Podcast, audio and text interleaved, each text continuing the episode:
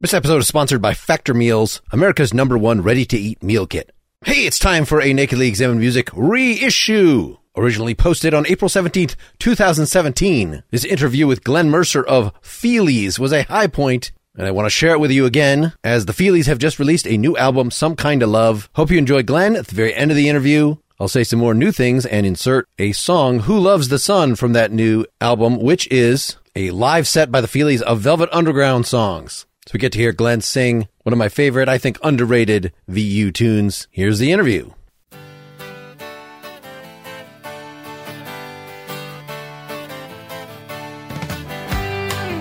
You're listening to Nakedly Examined Music, a podcast about songs and songwriting. My name is Mark Linsenmayer.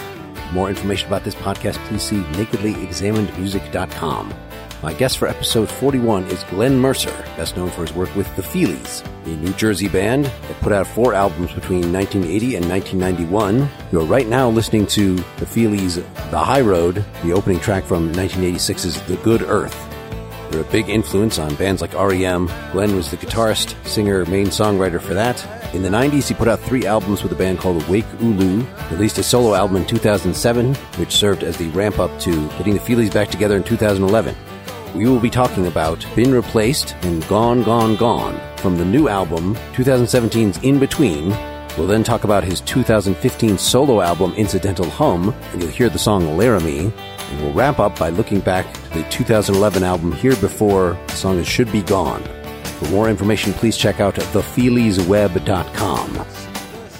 So I will have played during my opening spiel the intro to The High Road from The Good Earth 1986. The first song we're going to play in full here is from the, the recent album, 2017's In Between. Do you want to say a little bit about the bridge between those two, the many years? Between The High Road and the new record? Yeah, in other words, you established the high road, even though that's your second That's- album. I, I know. could go anywhere with that. I mean, well, oh, I, I know you basically established your sound on that record and the lineup that is still persists today.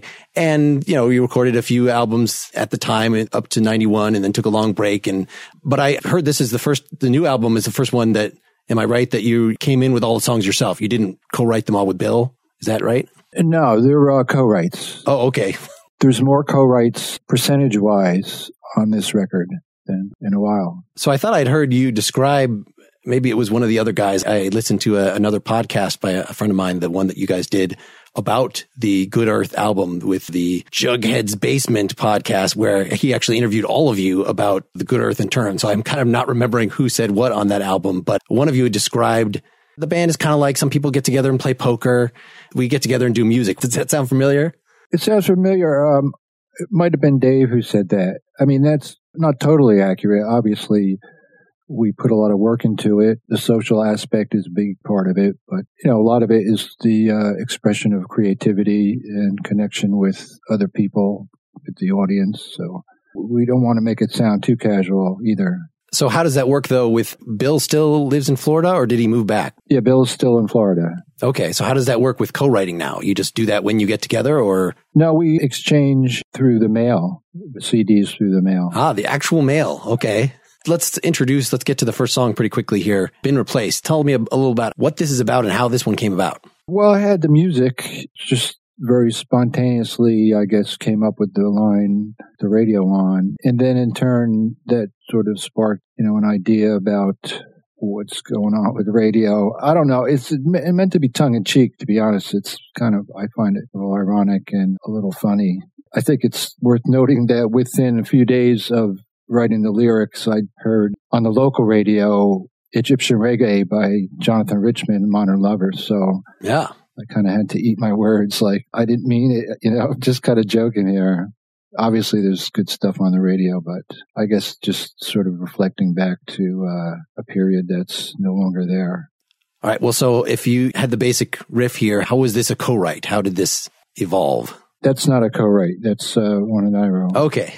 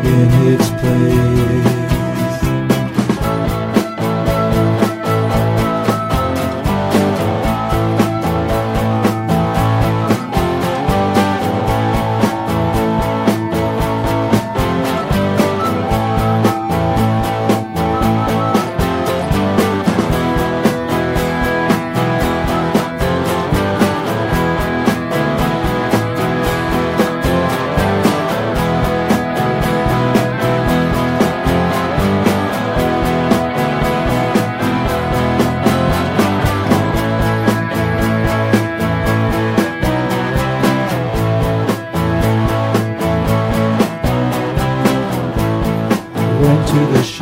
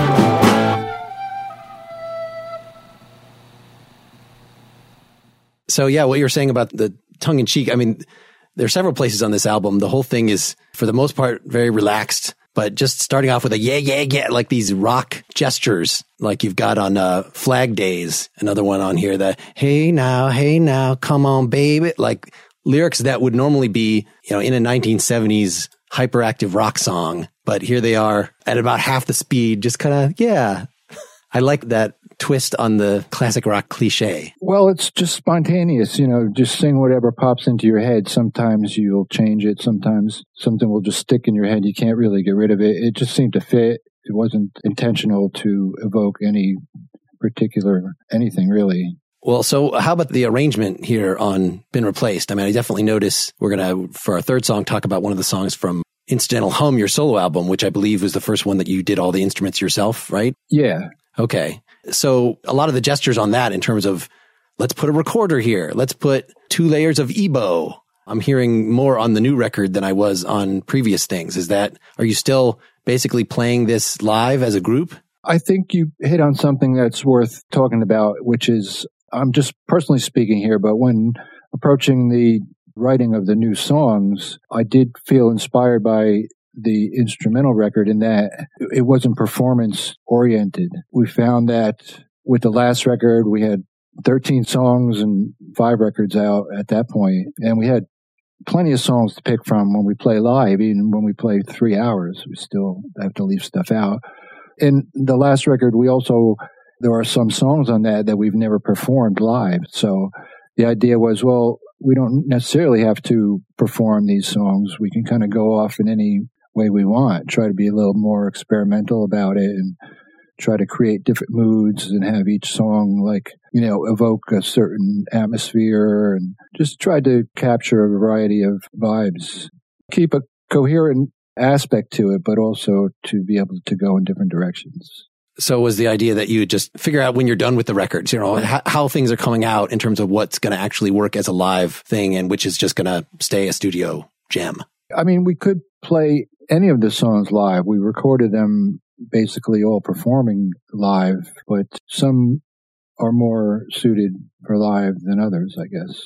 I know it's often the case that the ones that are especially ballady, not that you have many super ballads, but like I noticed When to Go, the song right, right before this is just a really nice, quiet one. Is that the kind of thing that you'd be less likely to do live than one of these more catchy ones? Yeah, probably. That, that's got a lot of stuff going on, um, layers, and it's got keyboard. So, but you know, we won't really know until we start kind of going through them and trying different things and hoping to do some acoustic shows as well. So that might open the door to a different possibility for us. So on Been Replaced, when you've got something like this, the recorder is an interesting little layering bit here because it sounds like a recorder that you might add yourself to a solo tune. You know, I do the same thing. I play a lot of instruments against myself and I'm just like, okay, I want, I want an extra texture there. So I'll get something that just makes a noise. I don't necessarily have to know how to play it particularly. Like the person playing a recorder here does not sound like a skilled, experienced recorder player,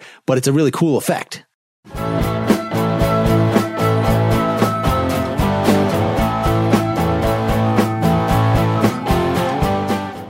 When I first started uh, messing around with the recorder, the idea was to, uh, I noticed it had sonic similarities to feedback.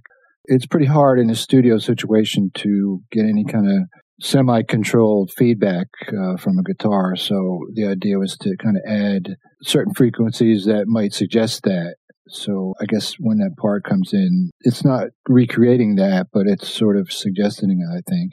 Well, yeah, that makes a lot of sense. And it kind of goes with some of the other uh, we're going to hear more on Gone, Gone, Gone than this on the second song, how you have these kind of wall of noise distortion things, but they sit very comfortably next to an acoustic guitar. Like they're not any louder. It's just so it's like you've got your big amp sound that really should be blasting out, but somehow is it just the how you're mixing it and using compression or is it in the room? So do you think in terms of like I'm playing loud rock and roll, but none of it's actually loud? That's the impression I'm getting here. Yeah, there are a lot of different reasons why the record sounds the way it does. Uh, this particular room where we recorded has a lot of characteristics that we kind of wanted. That's why we decided to work here. But it's also the way it's mixed. We spent a lot of time uh, trying different pannings and uh, in the arrangements. We wanted to make sure parts didn't kind of overlap. Everything had its own unique space and didn't compete too much with each other. And I guess what you said was um, the juxtaposition of the acoustic and the electric that almost the impetus for the song right from the start, I guess. Probably I started on acoustic, but heard it on electric and liked it both ways. So combined them together. Yeah, there's a lot more hard panning on this album that I than I would normally expect which is nice. You know, well, I was going to say it's good enough for the Beatles, but no, that's like people after the fact that that mix the Beatles records in a strange stereo way. Well, I think a lot of it too is a reaction to the way records are made nowadays. They're so, uh, I guess, geared for the radio or for people driving, or I'm not sure what, but it's like heavily compressed, mm-hmm. very uh, almost mono. It's just um, the dynamic range is very narrow in its scope, and we wanted to kind of do the opposite of that.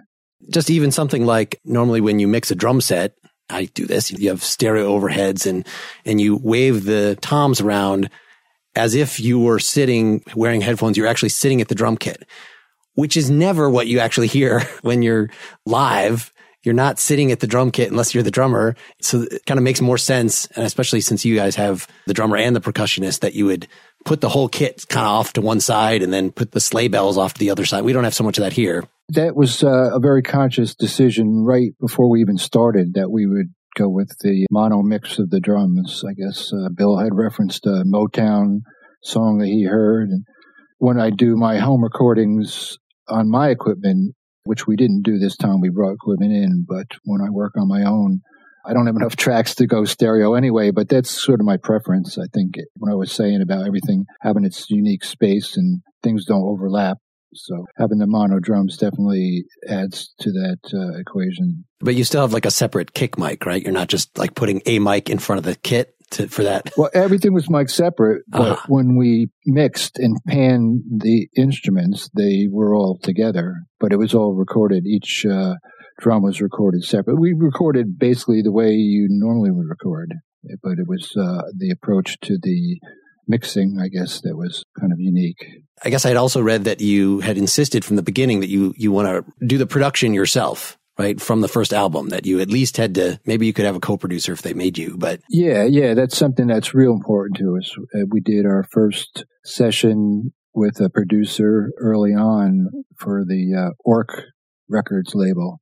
He said, We'll take a break. You guys go out to dinner. and When you come back, I'll have a rough mix ready. And we came back, and it was just so foreign to what I had imagined the way it was going to sound that we kind of decided right then and there that no, we really need, uh, since we do have definite ideas and we know what we want, we really we need to be in control of this and do the production ourselves. It's, it goes along with everything, you know. You write the song, you arrange it, and record it. There's no reason to bring someone in to impart their taste or whatever on it.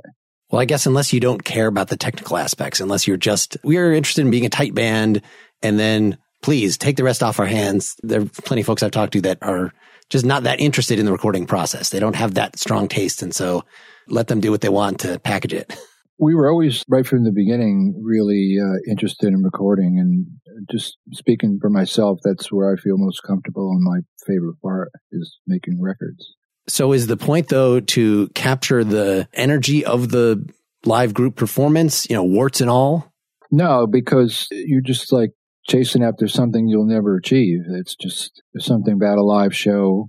It's different every night. Sounds different every night. Every song's different. There's no way you could ever capture on a record what it's like to be at the show. So it's like, why even bother? Well, I guess I meant more the live in the room. I raise this in particular because like the intro to this song, it's interesting when the drums come in, they're kind of out of time for like the first three beats and then they lock in. And I actually really like that because when they do lock in, it's kind of, oh, like it's very satisfying.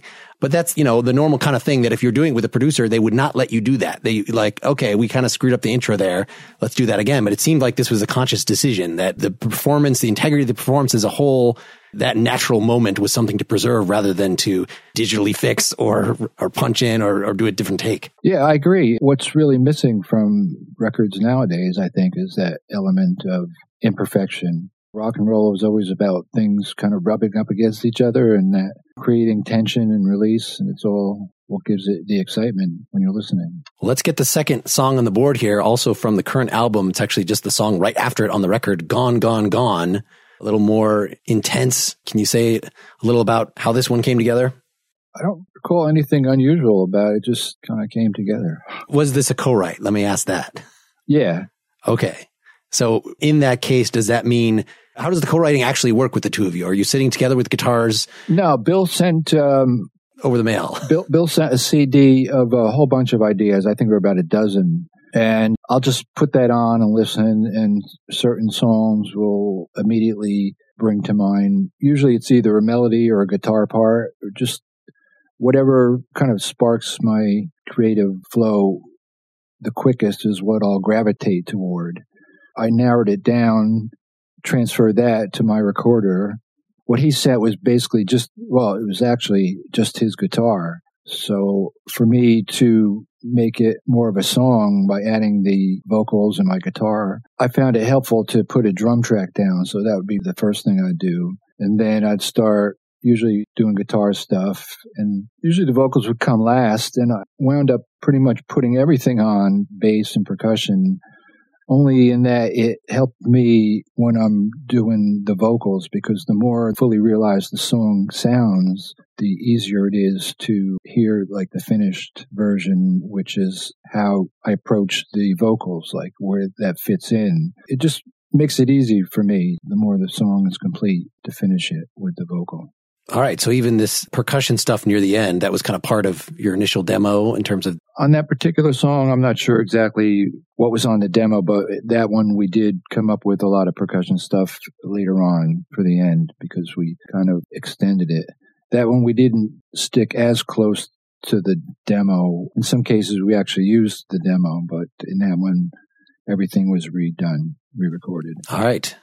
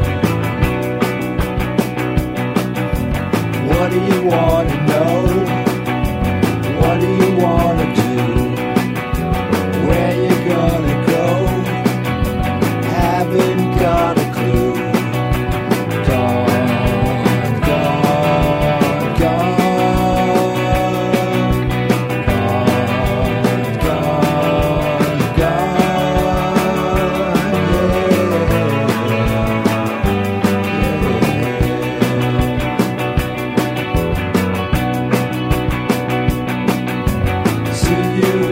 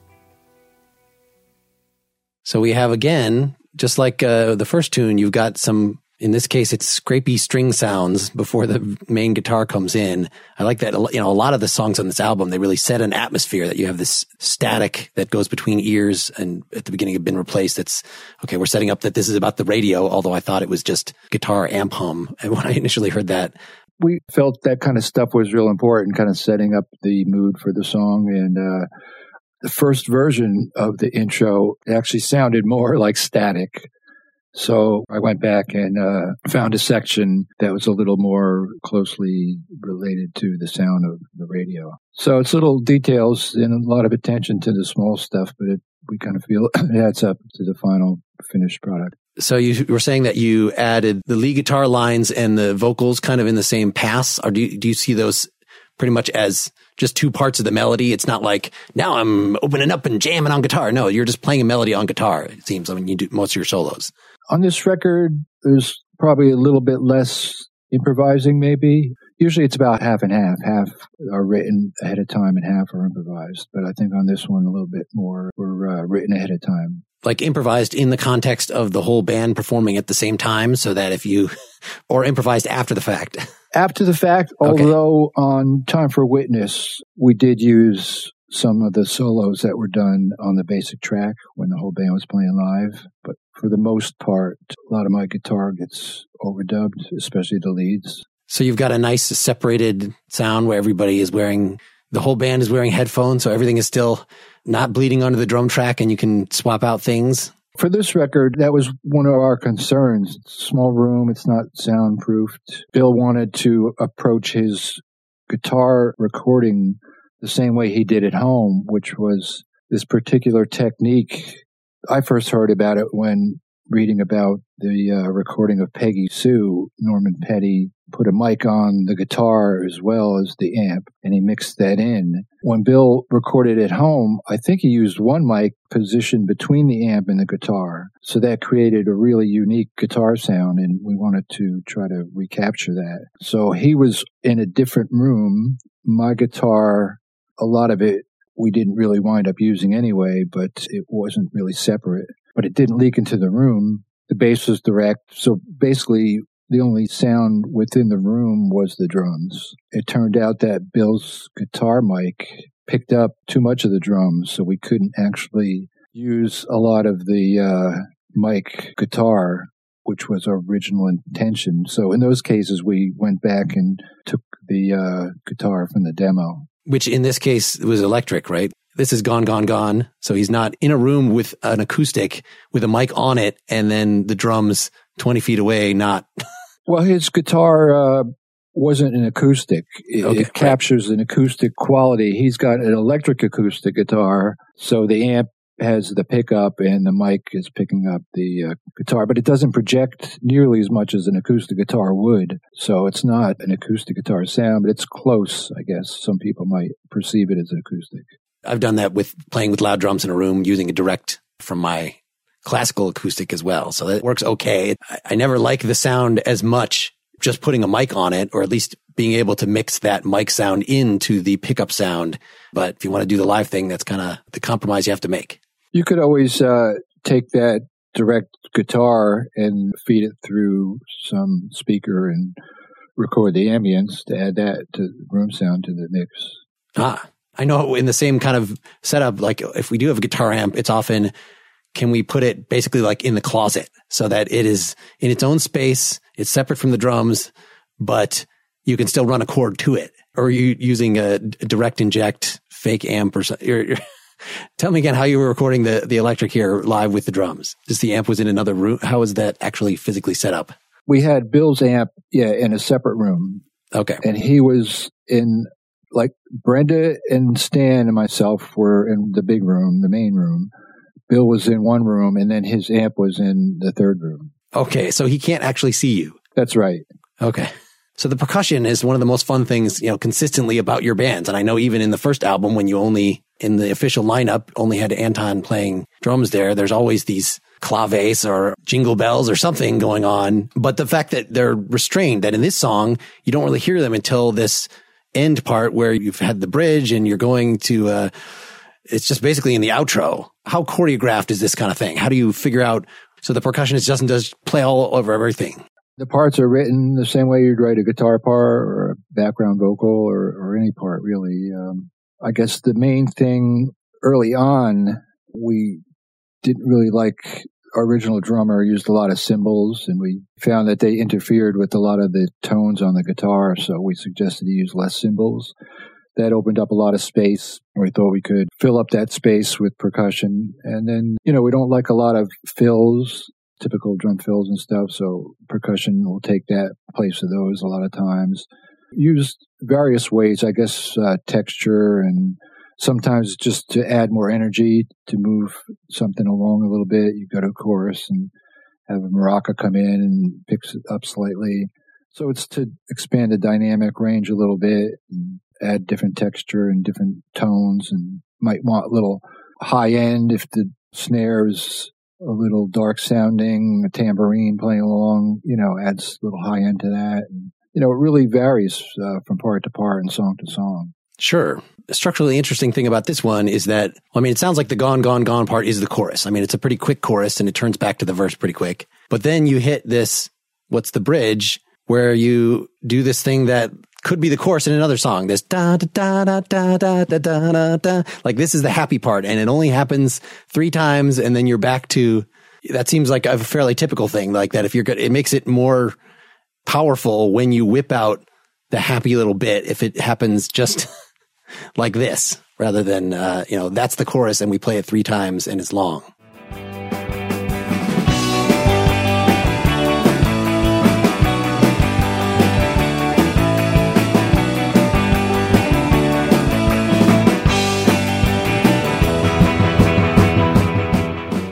It's not something that's really conceptualized. It's just spontaneous. A lot of it. It's um, can't explain really uh, the process too much, and wouldn't want to. Uh, even if you could, you know, there's certain uh, mystery involved. I don't even understand it. You know, where songs Yeah. come from, where where ideas come from. It's just it clearly comes i think again one of you in that other interview had said that you're you know you're more likely to remove a chorus than add a chorus that it's just part of the taste that there's something just like this thing you're complaining about at the radio. Well you know what would one complain about? It's so i don't know if crass is the word but you know it's manipulative. It's like a commercial. Whereas if you're a little more ginger with the choruses like this then uh, i don't know if it what the effect is. It's not like it's more authentic or something but it's just it's uh, less cheesy. Or less of a cliche. Because if you hear something often, then it's just yeah, like you said, a lot of times it's more about what you leave out than what you put in. We're going to stop. This is a new 2023 ad for Factor Meals. With the busy fall season already in swing, you might be looking for wholesome, convenient meals for jam-packed days. Factor, America's number one ready-to-eat meal kit, can help you fuel up fast with chef-prepared, dietitian-approved, ready-to-eat meals delivered straight to your door. You'll save time, eat well, and stay on track with your healthy lifestyle. I have scarfed down several of these recently, and they're all quite good. You know the meal kit thing. Well, this is one better because you don't have to actually combine the ingredients. You just heat it up in the oven if you're patient, in the microwave if you're not. Factor's fresh, never frozen meals are ready in just two minutes. And it's a great way, if you're too busy to cook, to make sure you're eating well. These are upscale meals with premium ingredients like broccolini, leeks, truffle butter, asparagus. They've got at least 34 weekly options. I am looking at a bunch of empty boxes of what they sent to me, like roasted veggie and pesto tortellini, creamy Parmesan chicken, vegan mushroom marsala, jalapeno lime cheddar chicken with spicy cilantro, cauliflower, quote unquote rice. They're all pretty low calorie, and you can in fact specify, hey, I want the calorie conscious options with around 550 or less calories per serving. Or you could do the protein plus meals with 30 grams of protein or more per serving. They've got special lunch to go options, grain bowls, salad toppers. They have snacks, breakfast items, juices, shakes, and smoothies. So get Factor and enjoy eating well without the hassle. You simply choose your meals and enjoy fresh, flavor-packed meals delivered to your door, ready in two minutes, no prep, no mess. Head to factormeals.com slash NEM50 and use code NEM50 to get 50% off. That's code NEM50 at factormeals.com slash NEM50 to get 50% off. Speaking of things that are not cliche song structures, let's bring in our third song. I picked one of the ones from Incidental Hum, your 2015 solo album. Uh, I like this one, Laramie, which struck me as, as the most, I don't know, like one of those Brian Eno ambient tracks, you know, just this, uh, or Frippertronics. Well, there's this drone use of EBow, of the electronic bow. When did you get into that? It really opens up a whole new soundscape. I've been using an EBow since they invented it. The idea of that endless sustain on the guitar is uh, really appealing. So I always gravitated toward that. I actually tried out early on. There was a product called the Gizmotron. I think they recently relaunched it. Uh, Ah. Tiny wheels that rotated and vibrated, just pushed up against the s- strings. It didn't work out too well. It wasn't really. Um, I think they rushed to production. Didn't work out all the bugs on it, but yeah, as soon as I found out about EBow, I got one and really been using it ever since. So do you want to say any more about how the tracks on Incidental Hum were put together? Were these, you know, pretty spontaneous studio experiments like with Laramie in particular? In particular, there's not really that much to say about that song. There's a lot to say about the record. Probably just take up a half an hour just talking about how it came about and the, the different things that went into it. And Well, let's play the song and then, then you can tell us more about the record.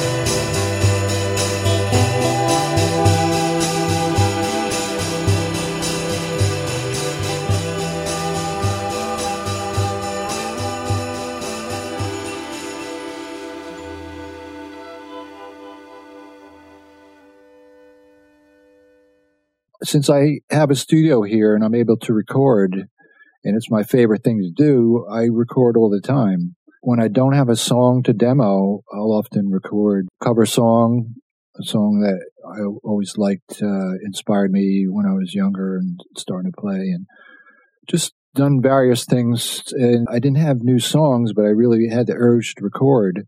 So I thought, well, that really shouldn't stop me. I could just go down and improvise and start with nothing and see where that takes me. And also, I guess simultaneous to that was reflecting back on a period early on in the Feelies and just before the Feelies of listening to and being inspired by groups like Eno and Kraftwerk and Philip Glass. Things that had a lot more keyboard and David Bowie's Low album was, was real big inspiration. So it was Yeah. the idea of to kind of explore that a little bit. So the first experiment went well and that got the ball rolling and I did a few more. And then I realized early on that when I listened back to the songs, they would invoke a certain visual image in my mind. And I thought these are kind of like soundtracks to a movie that is, you know, in my mind or whatever. And then from there, I had the idea, well, what if I start with the image and score it like actually like it would be a film where I think of a particular place and then write accordingly. So then I did that on some of the songs as well.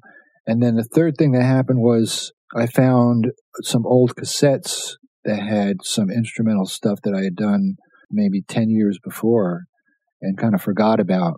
So I transferred those as well and did some work on that.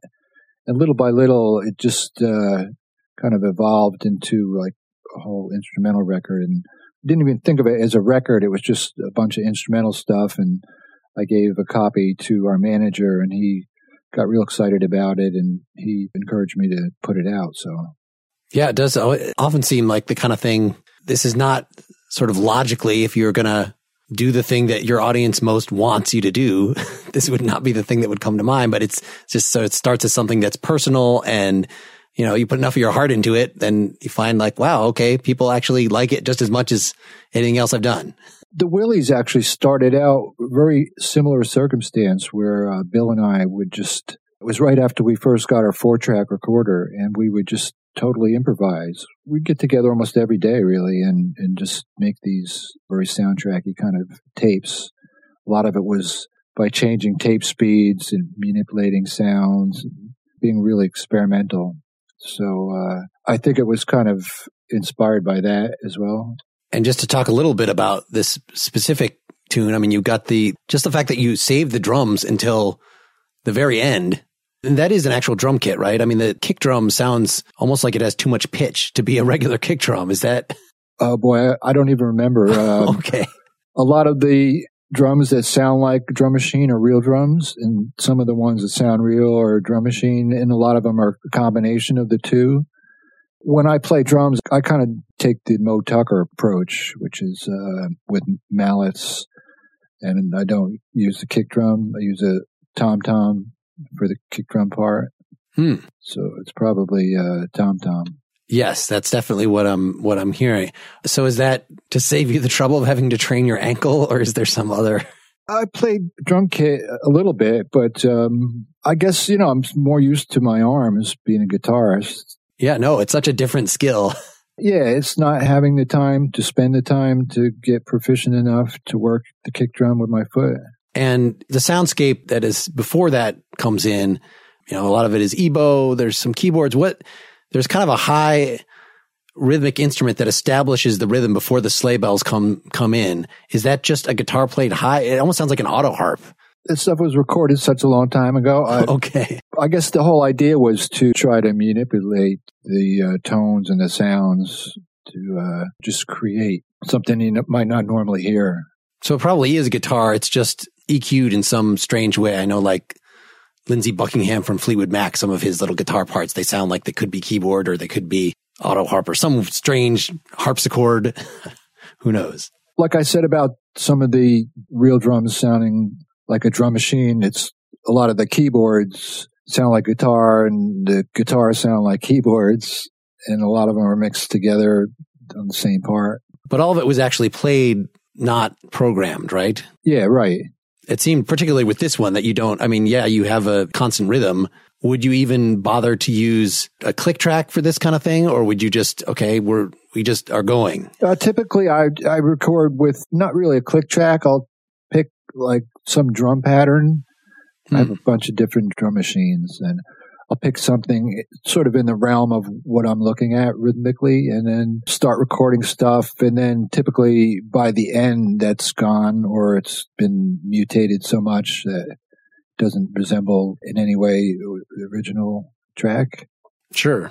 Yeah. I've had so many recordings where if you listen closely, you can hear the metronome that was in my headphones that has bled on to at least the intro of the track that a number of times I've just, you know, record the metronome or whatever it is as its own track and then maybe some of that stays. Maybe you put enough delay on it. Who knows? Probably it'll be gone, but. Well, yeah, that's the excitement and the beauty of recording that it's so uh, adaptable and open to experimenting and you can go any which way and there aren't any rules and you know it's like a uh, laboratory or something you just go down and experiment that's the fun of it do you remember with this one sort of what was the skeleton in terms of the the chords was it I've got this drum pattern going and I'm going to play just a simple back and forth between a couple chords. And that's going to be, you know, and then improvise on that a little bit. And that's at least going to provide a foundation. Or was it more, I'm just going to sustain some EBow notes, you know, do some kind of more straight up atmospheric stuff. And that was the beginning of the song. Do you recall with this one? I don't recall, but I don't think I ever started with too abstract of a part. It would typically be something that would include the chord changes. And if there is no chord change, then it, it would uh, usually be one of the main things, I think. Um, Sure. you know, each one is different. Some songs I kind of more clearly remember the writing process, but that one really uh, don't have a lot of memories for.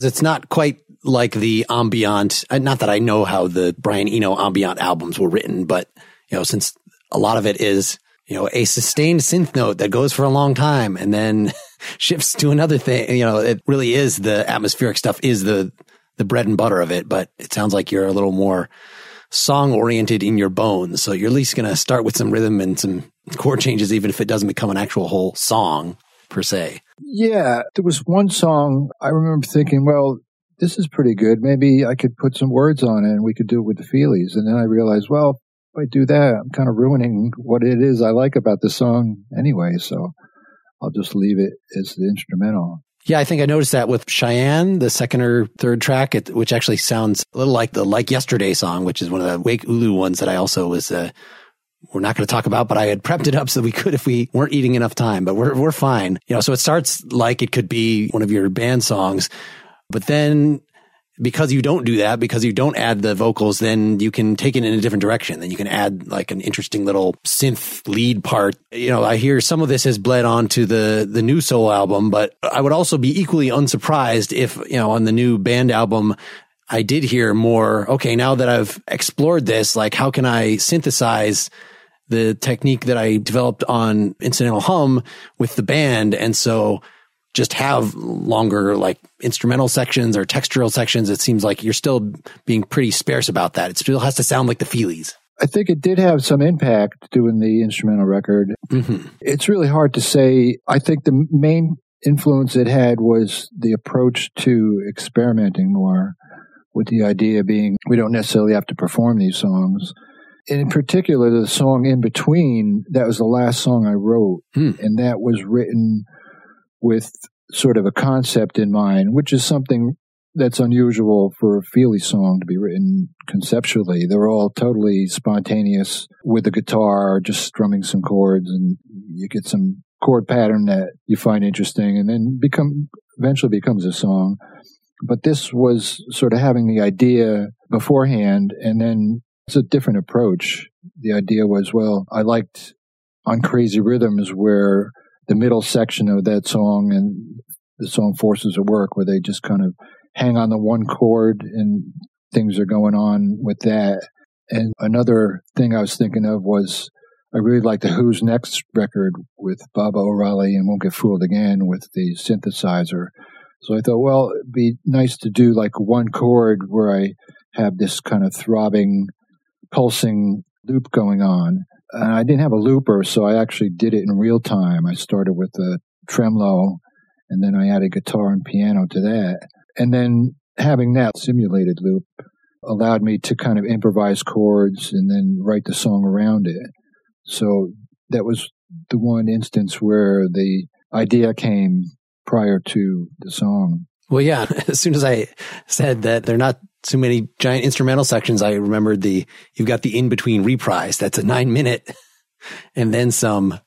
When I made the simulated loop, I made it on a cassette and I just did it as long as the cassette lasted. And it turned out to be like eight minutes long. So when I was writing the song, about halfway through, just started kind of jamming and it went somewhere else. So I guess from there, when I was doing the mix, I took the loop out listened to it with just the vocal and the guitar. I thought, well, this, this is equally interesting. I could do a completely different version with just acoustic guitar and vocals. And then I copied it and kind of just used that and then added percussion to that. And that became the acoustic version. You've got some places in your catalog, you know, these longer songs that I sort of see in the model of the Velvet Undergrounds when they would do extended jams, you know, as opposed to one of these songs from Incidental Hum, which could be quite long if you just kept going with the experimentation and the and the textures and stuff. It seems a, a fundamentally different process between these putting something together, you know, even if it's not, you know, you're writing a symphony, it's not that kind of long because it has to say everything musically it's going to say. It. The interesting thing was the demo, like I said, was eight minutes long with the jam. So we knew we, we wanted to take it in that direction. But I wanted it to be like really kind of fresh. So obviously when we rehearsed it, we didn't really want to every time rehearse it with a jam. So we rehearsed it as the acoustic version. And I don't think we ever played it as the electric version. No, as a matter of fact, I know we didn't until uh, just before we were going to record it. I kind of showed Bill the electric part literally like minutes before, and we took the cassette tape, transferred that, and then we just went for it. That jam on the end was very spontaneous and it's also totally live and it's first time we've ever jammed on a record. I mean, we used to jam a lot at rehearsal, but we don't really do that now because we don't have enough time. So I guess that's just to return us to the first point, the point that might have come from Dave of the analogy of, you know, we all just get together and we do this stuff as opposed to the model, which is more what I'm hearing from you, you know, the typical songwriter model that it's not just like I do this a couple times a week when I get together with friends. It's no, I'm a songwriter and I'm, this is the thing I most love to do. And I will do it at 3 in the morning and I will do it whenever it can come together. There's a lot to be said about having leisurely rehearsals as opposed to when bands are more professional, especially if somebody's traveling to get there. If you don't even live in the same city, then your time is so limited in a way that it sounds like, you know, when you and Bill were developing the Willies or something that the effect is, is you have time to kill, that you really can explore something, you know, develop a style in a way that is maybe you don't have to do at this point because you guys are so used to each other and you're, you know, developing ideas on your own in the interim. I'm not sure what the question is, whether we'd be more experimental if we had more time. Uh, I, I don't know. I think that's kind of a struggle we always kind of have to deal with, I guess,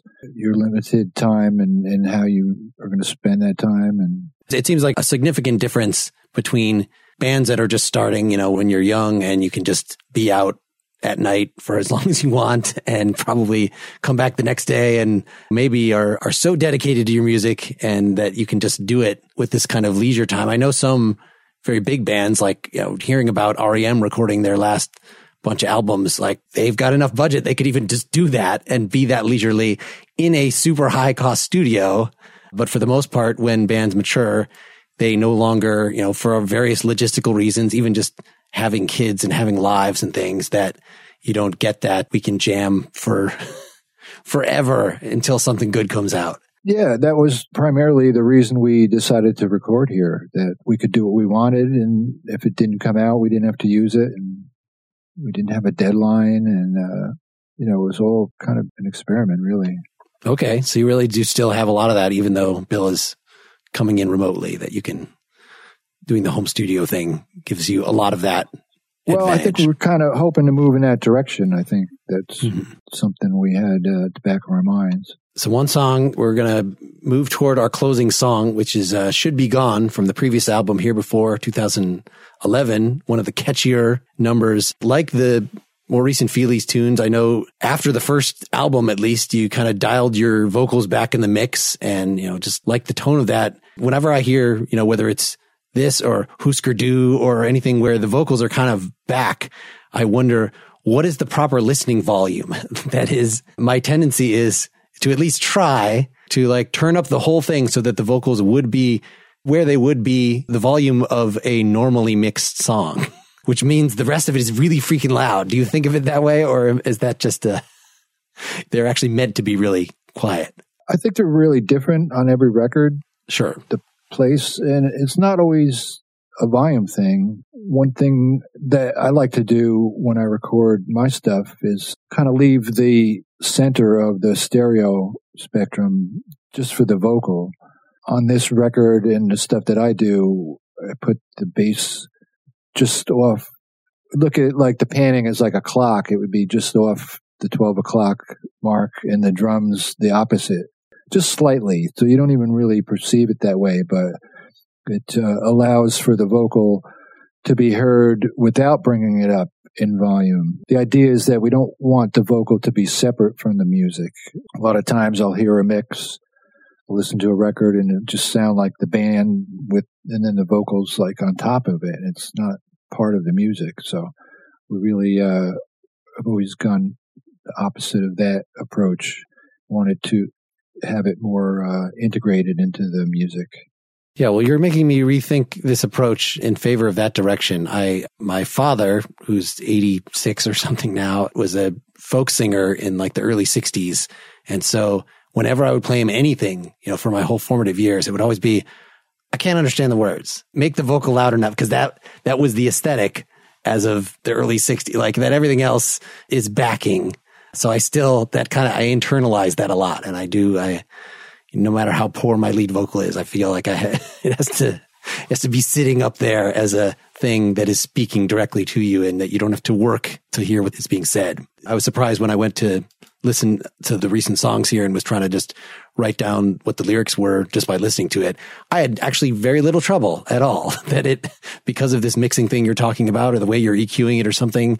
Yeah, everything comes out nicely, even though you're not, you know, you can hear on the first record, it has more of a, I don't know, sometimes it sounded like Jonathan Richman or the, Buzzcocks or the guy from Joy Division, like these vocal personas that was sort of more upfront and I want to say punk. I know that's not what you were shooting for, but that by your second album, by everything since then, it's just, it's, it's it's nice and smooth and part of the layering. Oh, thanks. Uh, I mean, I've heard people say they think the vocals on Crazy Rhythms are too soft. So they could use compression. and I heard like uh, about the last record, some people said their vocals were too loud. Some said they were too soft. So we just kind of put them where we think they suit the song the best. All right. Well, I've had this uh, "Should Be Gone" song going constantly in my head. This is one of the the catchier ones. I'm glad to share this with the folks. Uh, any sort of closing comments in terms of where you guys were at with this previous record here before, as compared to what we've been talking about so far? The la- last record was there was a lot of excitement, and enthusiasm on the part of the band because we had just reunited and a lot of stuff going on. In some ways, they're no different. In some ways, they're different. I mean, depends what you're looking for. Sure. Any thoughts about this song in particular? Was this the single or, or one of, are you even thinking those terms at this point? No, I don't remember anybody focusing on that particular track. All right. I thought it came out real well. Thank you so much for your time. Okay, good. Yeah.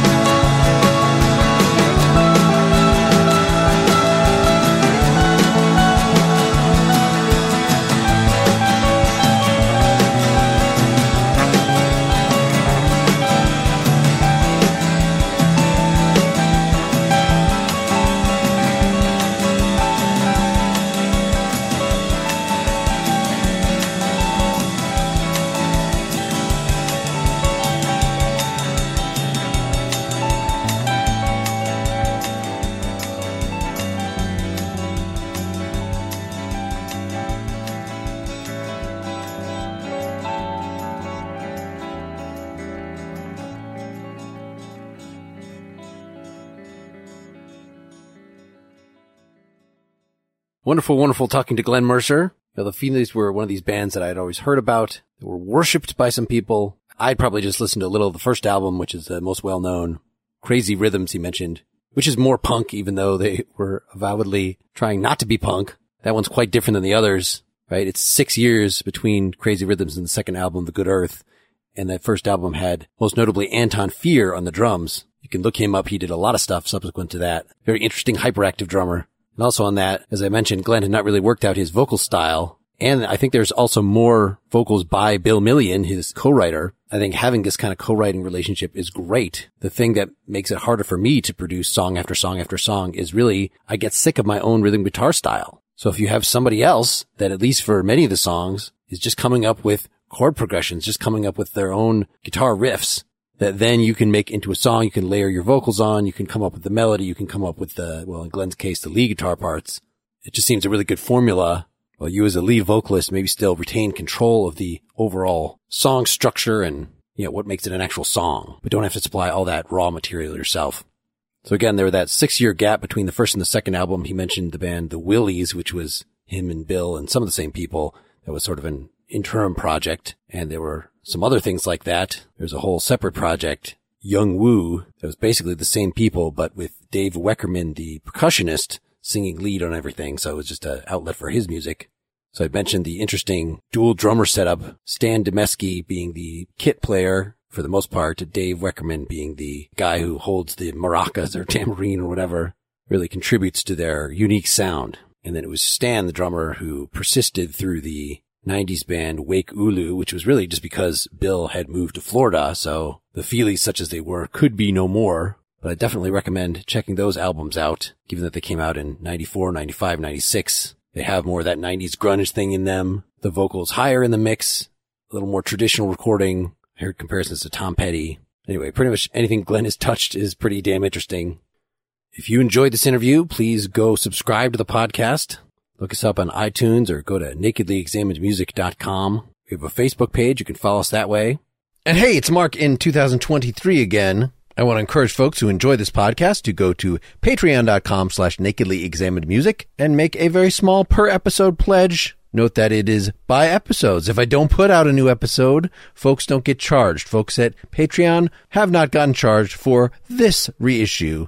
So why this reissue now? Well, Howard Wuelfing a figure in the 80s punk scene in his own right with the nurses who now books pretty much any of my guests that are from the Northeast and or who are connected somehow with this golden moment of the late 70s, early 80s punk scene. Howard is promoting the new Feelies album, Some Kinda Love, and proposed that I do a Feelies interview. Well, I'd already had this one with Glenn. Perhaps later I will talk to his co-writer Bill Million or Brenda Sauter, the bass player who has her own project but given that the new album is all cover tunes, it's maybe not the optimal one for this podcast. But I do want to give you folks who finally got to listen to this interview or re-listen to it as the case may be, a taste of the new album. The Velvet Underground are of course a big influence on, well, everyone, at least in the aforementioned punk scene and certainly on the Feelies. And Glenn's voice sure sounds a heck of a lot like Lou Reed's from this era, or at least he does a good impression. I don't know. The Some Kinda Love album is 18 Velvet Underground songs, all performed live at a sold out New Jersey concert in October 2018. Why are they releasing it now as a new album? Couldn't tell you. But it sure is good. So take a look for it on Bandcamp or the streaming services or thefeeliesweb.com. Now, among the Velvet Underground output, I am partial to the ones that are not so much two chord classic rock and roll monsters but are the tuneful ones, the ones that are a little retro for their time period. And so I picked the second track off the album, Who Loves the Sun. Thanks for listening. Here are Feelies.